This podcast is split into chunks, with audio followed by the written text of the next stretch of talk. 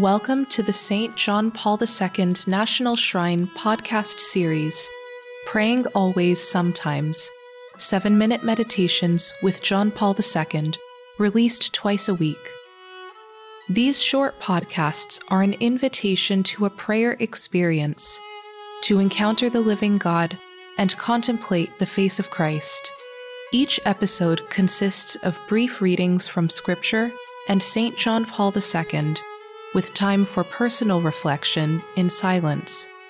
The simplicity and brevity of the format allow us to enter into interior prayer, regardless of where we may find ourselves throughout the day or week. Prayer, in the words of St. Teresa of Avila, is a conversation with the one whom we know loves us. One word or short phrase from the proposed readings may be enough to move us to engage in this conversation. The readings serve as an anchor to ground our prayer and focus our spirit when distractions come. This 12 episode series will lead us through the season of Lent. Aware of the mystery of physical, mental, moral, and spiritual pain at the heart of the human experience, we will walk with John Paul II and his apostolic letter on the Christian meaning of human suffering. This is episode 9.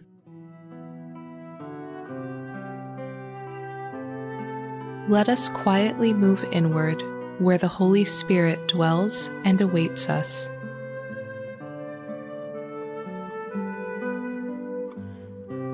Come, Holy Spirit fill the hearts of your faithful, and enkindle in them the fire of your love.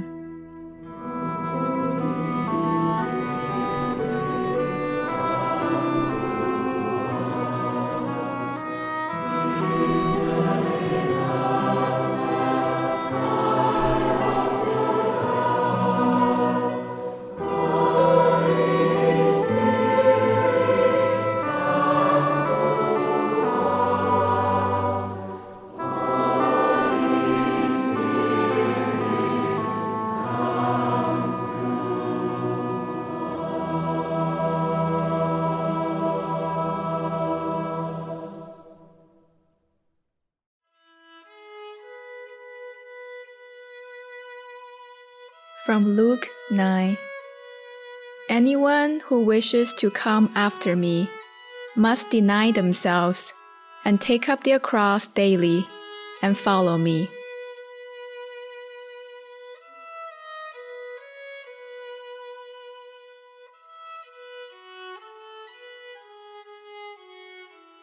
From John Paul II, the first witnesses of the Passion and Resurrection of Christ have handed on to the Church and to humanity a specific gospel of suffering.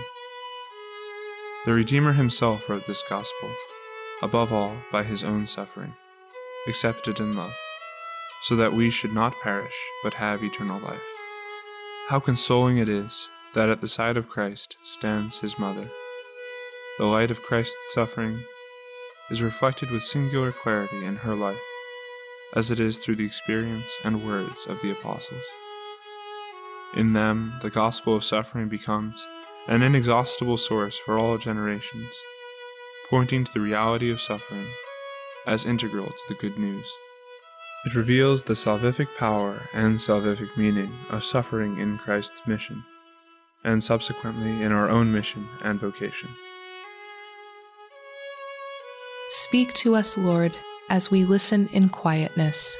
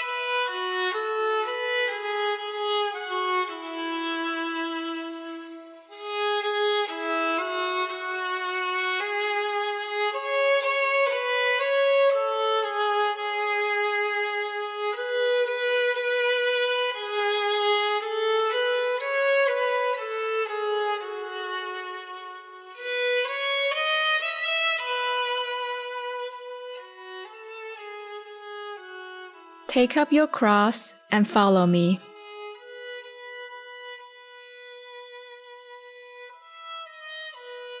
As we bring this prayer to a close, whatever our experience may have been peaceful, restless, sad, or joyful we trust humbly in the mysterious workings of God in us and in the world. We give thanks for the graces received today, known and unknown, and we recommit to set out on a journey of hope.